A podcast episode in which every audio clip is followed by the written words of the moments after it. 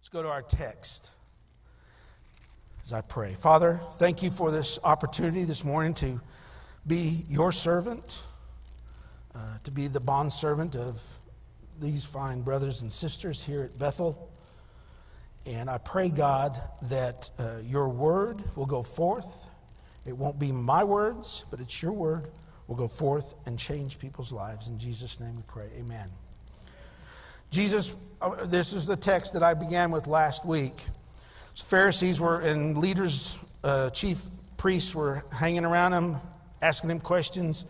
Now, having been questioned in, in Luke 17 20, now having been questioned by the Pharisees as to when the kingdom of God was coming, he answered them and said, The kingdom of God is not coming with signs to be observed what he means is like great things in the heavens. Nor will they say, Look, here it is, or there it is, for behold, the kingdom of God is in your midst. The kingdom of God is here now. Jesus began and ended his ministry speaking of the kingdom of God.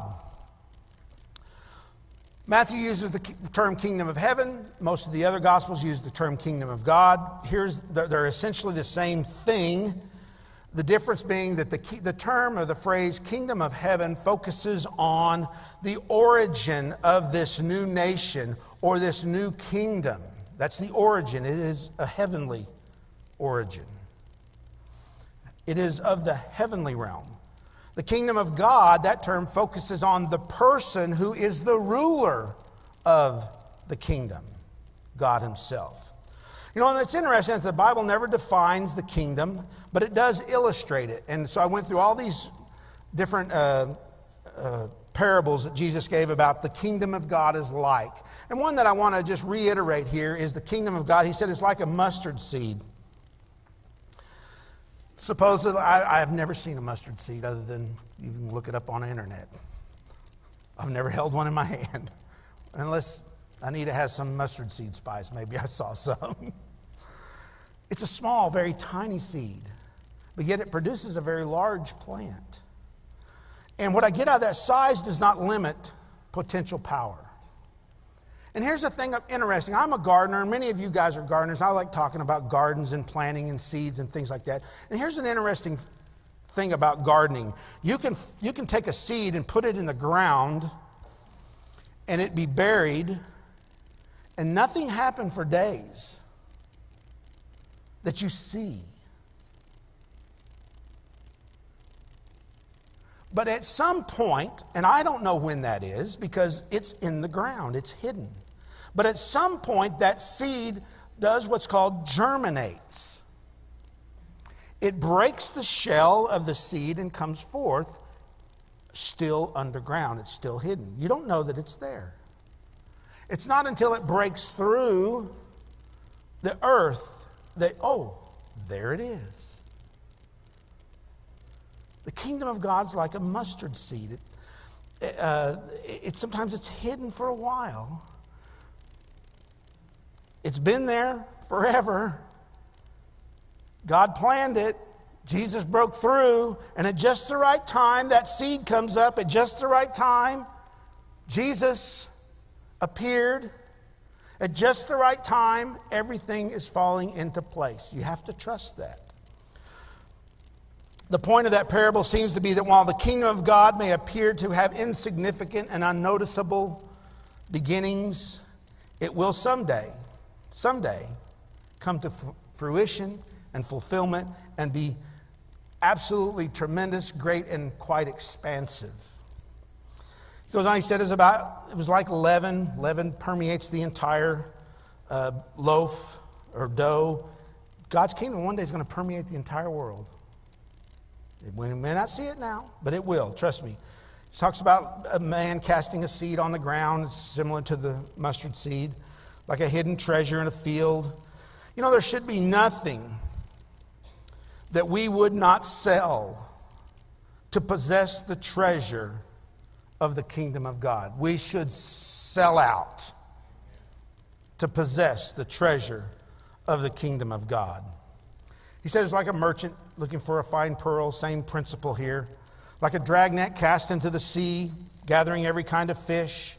The kingdom of God is not limited to just a certain type of person. It's not limited. You know, we think that we have to be this certain way. And, Pastor Stephen and I talked about this. You know, some people think, well, I've got to do this, I've got to do that before I can come in. No, you don't. Just come. Everyone's welcome. Come into the kingdom. And I'm going to, I'm going to end this message today with an invitation to do that and how to make that happen. So it's like a landowner who went out early in the morning and hired people for his work in his vineyard.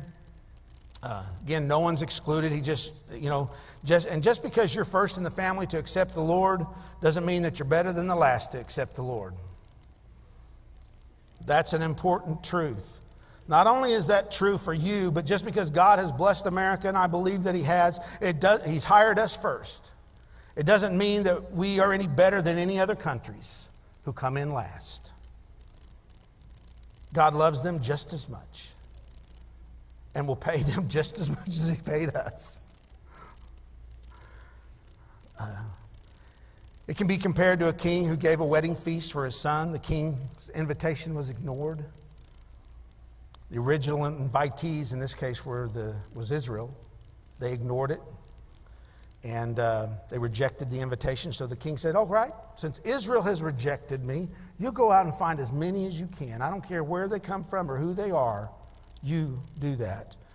Uh, in fact, in the Matthew 21, Jesus tells the chief priests and the Pharisees uh, this parable of the wicked farmer or, or wicked vine growers and the verse 43 of that, uh, Matthew 21, is the watershed verse where it says, Therefore I say unto you, the kingdom of God will be taken away from you. He's talking to the Pharisees, talking to Israel. He said, It's going to be taken away from you and given to a people or to a nation. Some translations use the word nation, to a nation that producing the, that's producing the fruit of it. You see, there is fruit that the kingdom of God produces. God is the creator of all things, all things in the heavens and things in the earth. And before time, God created this heavenly realm, and He populated it with angels and celestial beings. And they stand and minister before the presence of God. One of these angels Lucifer, and this is kind of just a recap. I'm going fast recap. It, it was Lucifer. Uh, he decides he's going to revolt against God, and as a result, what does God do? He casts him out of his presence. Lucifer is exiled from the heavenly realm. God then creates earth, and he populates it with his ultimate creation humans, man and woman. And he places them in this special place called the Garden of Eden. This Garden of Eden is representative of God's presence because God came down on a daily basis. He communed with man and woman, Adam and Eve, on a daily basis in the garden. In his, they were in his presence. Tragically, Adam and Eve uh, follow the same path that Lucifer did and rebelled against God through disobedience. So, what does God do? He exiles them from Eden, He puts them outside of His presence. Satan now begins to rule the earth. God says, I'm not done. He chooses a man by the name of Abraham. And he says that Abraham, you and your descendants, Israel, uh, are going to, I'm going to give you this land. It's called Canaan.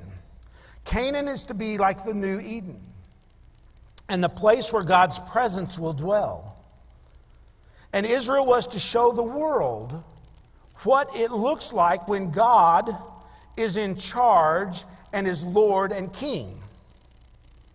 Unfortunately, we know the story. Israel went the same way as Adam and Eve, who went the same way as Satan, and they rebelled against God, and as a result, they were exiled from Canaan. They were removed from the presence of God just like the angels and just like the first humans. But God's plan wasn't finished. He still wanted to bring his kingdom to earth. And he did this in Jesus Christ. And it is time that we stop waiting for the kingdom of God. It's here. It's not in its fullness, but it's here. You're a part of it if you are a believer. Jesus, in, in Jesus, everything is fulfilled. He is the new Adam, He is the new Israel. Christians should not become a reflection of the nation that they live in. They should not become a reflection of the political party that they are a part of and that they vote for. They should not become a reflection of the world that they live in. We are in this world, but we are not of this world. It's what Jesus told the disciples. Or, or it was his prayer. They should reflect, however, God's kingdom into the nation. They should reflect God's kingdom into their occupation and career. These new graduates are going to go on and do great things. But God's kingdom will be the main thing that they are to put forth and to perpetuate and to send out and be a part of, not just their occupation. They are to reflect God's kingdom principles into the political party that we are part of. We are to reflect God's kingdom principles, His light, into the world that we live in. This world is dark. This world is in darkness. We must reflect the light of the kingdom of God into the darkness. So I ended last week with this question What are you submitting? Are you submitting to the lordship of Jesus? Jesus is the Lord, He is the King. Heaven and earth are His realm that He rules. He is King of both. When He was physically here on earth, He manifested what it would be like to be in the kingdom of God. To profess Jesus as Lord, what we are doing, we are renouncing all other kingdoms. We aren't just submitting to Jesus being the Lord of our religion. We aren't just committing to Jesus being the Lord of our Sunday morning experience.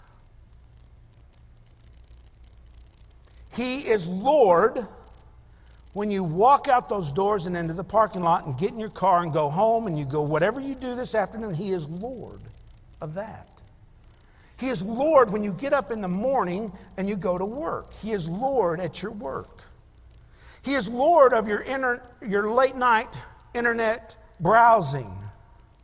He is Lord of your posts on Instagram, Twitter, Facebook, and whatever social media you like.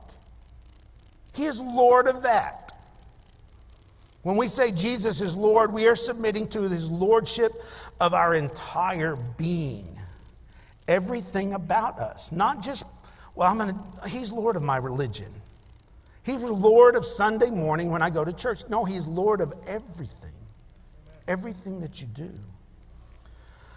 You guys know I quote Frank uh, Viola a lot, and this is from his book. And I think I re- did read this last week. He says, To profess Jesus as Lord is to renounce nationalism and globalism. When the true gospel of the kingdom is proclaimed, it outrages the progressive left and it infuriates the conservative right. Is Jesus your Lord of everything about you? Are you submitting every part of you, every part of your being to the Lordship of Jesus Christ? Are you living by His kingdom principles? Now, none of us are perfect. We all make these mistakes sometimes, and we do things that, uh, and, you know, I'm, I'll be just absolutely candid with you here that there are times that I am so sold out I'm singularly focused. And then there may be another day. I may wake up tomorrow and something happens and goes. My air conditioning, geothermal air conditioning that runs water through it to get heat and air, will spring a leak on a Saturday night before church on Sunday. And flex tape doesn't fix it no matter what the guy on TV says. I wasn't sold out to God last night.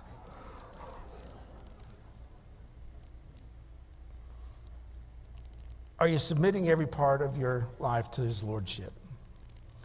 I want to read three passages of Scripture to you that talk about the rule of Jesus. Luke 7 22. And he answered and said to them, Go and report to John what you have seen and heard. Blind receive sight, the lame walk, the lepers are cleansed, the deaf hear, the dead are raised, and the poor have the gospel preached to them. Now, why would Jesus say, and the poor have the gospel? Because maybe they were ignored. You only were important if you had money. Acts 10. And that, by the way, that was when John sent some of his disciples. John was in prison. He sent some of his disciples back to Jesus and said, Would you ask him, is he the one, or should we look for another? And that was Jesus' answer. Acts 10 38. Peter speaking, he says, You know of Jesus of Nazareth, how God anointed him with the Holy Spirit and with power, and how he went about doing good and healing all who were oppressed by the devil for God was with him. And then Luke 4 18 and 19, and then verse 21 The Spirit of the Lord is upon me. These are what Jesus said, because he has anointed me to preach the gospel again to the poor. He has sent me to proclaim release to the captives and recovery of sight to the blind, to set free those who are oppressed, to proclaim the favorable year of the Lord, the year of Jubilee. And he began to say to them, Today, this scripture has been fulfilled in your hearing. So, what the manifestation of the kingdom of God looks like the blind receive sight, the lame walk, the lepers are cleansed, the deaf hear, the dead are raised, the poor are considered important, and they have the gospel preached to them. There is an anointing with the Holy Spirit and with power. What does the manifestation of the kingdom of God look like? People are going about doing good, doing good, healing the oppressed. God is following them, God is with them, God is in them, God is helping them. They're anointed to preach the gospel to the poor. And I'm just recapping those things that I just read. They proclaim release to the captives, recovery of sight to the blind, set free the oppressed, proclaim, proclaim the favorable year of the Lord. When the kingdom of God comes, God's will is done on earth as it is in heaven. Amen? Now remember, when Jesus was physically on the earth, he declared that the kingdom of God was in their midst, and these things were a manifestation of God's ruling presence. This is, these are the things that Jesus did, and you said, you might say, yeah, well, that's Jesus. Well, I, I think there's a scripture. I didn't look it up, but I, it says, Jesus said, These things will you do, and greater than these will you do, because I go to the Father and I'm going to send a special blessing to you.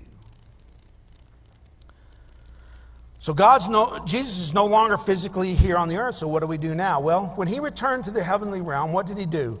He did something miraculous. He sent his spirit into his people. To that time, the Spirit did not enter and dwell and live. It might fall on somebody, but it was not inside of them. His people, the ecclesia, it's a fancy Greek word for church, and it does not mean this building. It doesn't mean this building at all. But it is the body of believers, the community of, we are the ecclesia. We are the, one of the groups of people here in Choctaw that are the ecclesia. But his people, the ecclesia, were now the ones, we are the ones to manifest God's ruling presence in this world. Jesus isn't here. You are. I am. We are to love like Jesus loved. The ecclesia is the very body of Christ, or God's presence in the earth. You might, oh, that's sacrilegious, Brother Keith. No, it's the scripture. It's what the scripture tells us. We are Christ's representatives, and we are his ambassadors here on earth. We have all the authority Christ had. He remains the king, and we are his people, and as his people, he demands, he doesn't ask for it, he demands our absolute, total, and complete sold outness. I want to make up words like uh, Pastor Jeff does. Our complete surrender to Him. And also, as His people, we have been, there's something else that's special. We have been made partakers, according to 1 Peter, or 2 Peter 1, 3, and 4. We have been made partakers of the divine, godly nature. And it is to the kingdom of God, the ecclesia, that we give our allegiance to. So the question for you is this What would our city look like if Jesus were in complete charge of it? If he were the king and all were in submission to him. So let's go back to our list. The sick would, I'm going to condense it, the sick would be healed. And I don't care if that comes miraculously or if that comes because there's a church in Edmond that sees a need for people who don't have insurance and need surgeries. And I know this for a fact because I know someone that did this and got a complete and total hip replacement because they didn't have insurance, they couldn't afford it, and they hip replacement surgery. Now, I don't know. I would guess if, if, if we had to pay for that, that that's a $75, $80,000, $100,000. Who in here can afford that? The sick would be healed. I don't care if it's miraculously or if medical needs are just simply taken care of. The poor are taken care of. The poor hear the gospel preached. We are anointed to preach the gospel to the poor. And, I, again, why, did, why the poor? Why, why were the poor specifically mentioned? Because Jesus knew that they, by um, virtue of their social status, would be left out. They're not important. They don't have any money. They don't support the church, anyways. They don't have any money. No, everyone's important, folks. When, the, when, when we manifest the kingdom of God, we're saying everyone's important. Everyone. Love would be the order of the day, and forgiveness would reign. When we say anointed by the Holy Spirit and power, he says proclaim release to the captives. That, that is uh, uh forgiveness or pardon from sins. I forgive you. You're forgiven. Clothing and feeding the people. The script, Peter said he went about doing good. He just went about doing good. It's pretty simple, folks. Clothing and feeding people, doing good deeds, going about doing good, healing the, heal and free the broken and hurting in this world, heal the oppressed, set free the oppressed. God's presence would then be the rule. Proclaim the favorable year of the Lord, and that probably is an entire message by itself because what that entails is this year of Jubilee, where that every 50 years, all debts were released. uh, everybody was free. All slaves that were on were free. That's a whole other thing um, you would see the power of God overcoming the power of the enemy. When God is in charge, there is peace, there is justice, there is healing, there is forgiveness, there is compassion, there is reconciliation, there is love. The power of the enemy is to divide and destroy and negate the power of the Holy Spirit, working through the ecclesia but th- that we are trying to restore. Gone when the when the when the ecclesia, when the church is manifesting the presence of God, gone is racism. Gone is sexism. Gone is injustice and hate and anger and crime and all the other works of the flesh. And what comes in is, we would call it the fruit. He said, I'm taking this away from you, told the Pharisees, and I'm giving it to a nation that's going to produce the fruit of it. What is the fruit? Love, joy, peace, long suffering, gentleness, goodness, meekness, temperance, faith. All these things. This is the kingdom I want to be a part of. I am tired of this world and the division and the hate and the anger and the political unrest. It's time the ecclesia, the people who are ruled by the king, begin to usher in the gospel of the kingdom. You can't separate the king from his kingdom, and you cannot separate the kingdom from the kingdom society, the ecclesia. I rarely do this, but I want to. I want to read a short one page chapter, if you'll indulge me. This little chapter is called The Signposts. Human kingdoms, human kingdoms, worldly, fleshly kingdoms, advance by coercion, force, and violence. But God's kingdom advances by forgiveness suffering, stories, proclamation, demonstration, and example. The kingdom of God doesn't move forward by slitting the throats of Romans, nor by withdrawing from sinful society. It doesn't come by the extermination of the king's enemies, but by the death of the king himself and the self sacrifice of his followers. As we've already seen, the kingdom grows quietly, slowly, and under the surface, like yeast in a bowl of dough or seed inside of soil. The kingdom gains ground when the subjects of the king, the kingdom gains ground when the subjects of the king forgive, when they love, and they bear the cross of the Lord.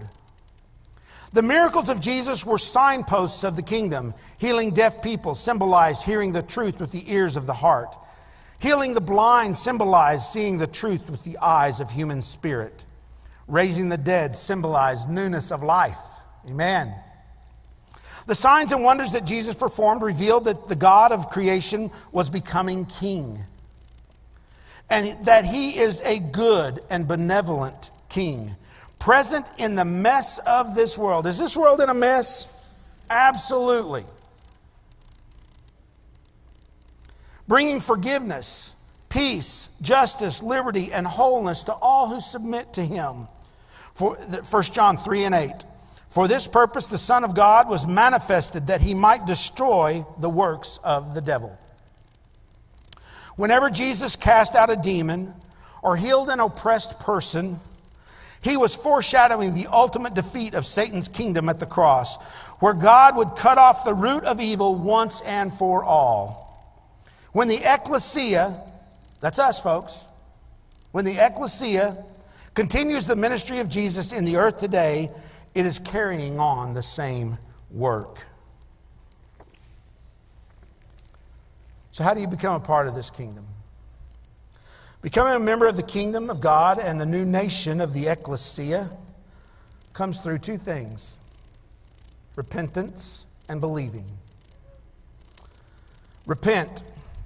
It means to change one's mind and to sever the ties to one's old life, to one's old way of thinking, and to one's old allegiances. Now, you may be here this morning. You may say, Well, I'm a Christian. I've repented. I've asked God to forgive me of my sins. Okay? But have you severed Have you severed your ties to your old life? Are you still thinking like you used to think, doing like you used to do? Comes through repentance and through believing. Believe means to entrust oneself and to, the, to God and to the new Lord of this world, Jesus the King. When you, rep- when you repent from your old way of thinking and entrust yourself fully and completely to Jesus and submit to His Lordship, you are born again. You're born from above. You're born of the heavenly realm. You're born into the kingdom, and you are made a part of the ecclesia, the kingdom of God. Would you stand with me?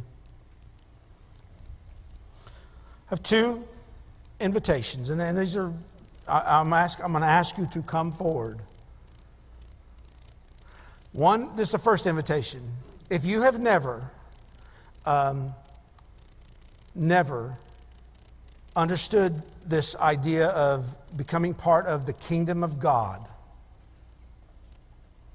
and you are interested in becoming a part of the kingdom of God, and you're ready to repent and sever your ties to your old way of life, and to believe that Jesus is Lord and entrust yourself to Him and Him totally and completely, I want to ask you just to come forward.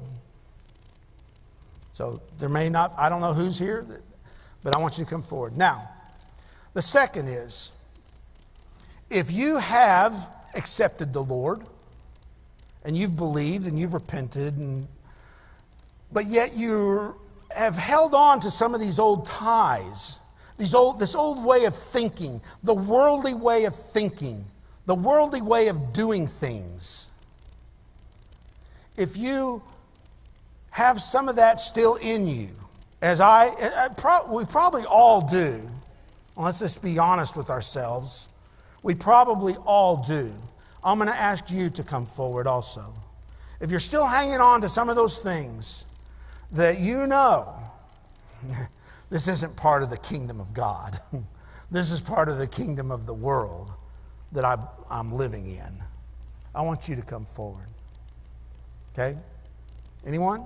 Uh, Ron, I know you're here. Just any, you guys, Pastor Jeff, Stephen, come pray with Ron. Anyone else? You're hanging on to some things that you just know you shouldn't be hanging on to because they're not part of this manifestation of God's ruling presence in this world. They're not part of healing. They're not part of, of, of, of releasing the oppressed. Pastor Jill is, you know, I, I don't, I'm just, I'm making the invitation. I'm making the observation. I'm, I'm making the, the invitation for God. That's all I'm doing here. There's enough people in this congregation, this group, this church that uh, can pray with, with you. Anyone else? All right. Well, when I pray, I want you guys that are here praying with these folks to pray with them and let's, let's release some of these things. Father, we come against the kingdom of this world, the kingdom of darkness that this world represents. You have given us all authority. We are your representatives here on earth. We don't have to put up with all the mess. We invite you into it, God, your kingdom to come here and your will be done here as it is in heaven. Lord, help us, God, to repent of the things that we hold on to. Forgive us, Lord. Help us to be different. Help us to repent of continuing in our old way of thinking, Lord, and, and, and just release us from that. Help us, Lord, to, to repent of our old uh, ties that we have and allegiances that we have. Lord, and, and release us from those and help us to be totally sold out, committed, and submitted to your lordship, not this world's ways. God, we believe that we are going to we entrust ourselves to you, God, to you, Lord. And we ask you to forgive us for the distrust that we have. Jesus is King. Lord, your kingdom is here, but not yet. It will be one day completely and totally here. That'll be a glorious day. But until then, Lord, we as your body, we as your church, we as your representative, we work towards that. We don't do it through politics, we don't do it through social uh, ways. Those are all things that can be done. But Lord, we do it through the power of the Holy Spirit. We do it through doing good to people that we love and people that need our help. Help us to be that way, Father. Thank you for it in Jesus' name. Amen. These continue to pray up here, but I just want to say thank you so much for allowing me to spend extra time this morning uh, to finish out what I wanted to say, uh, what I felt like God wanted me to say. And I, and I trust and pray that you're, you've been blessed by it. And uh, I love you. Pastor Jeff loves you. Do you have any, anything? Okay. So, uh, listen, it's great to have you here this morning. God bless you. Uh, take with you the ability to impact lives everywhere you go. Amen.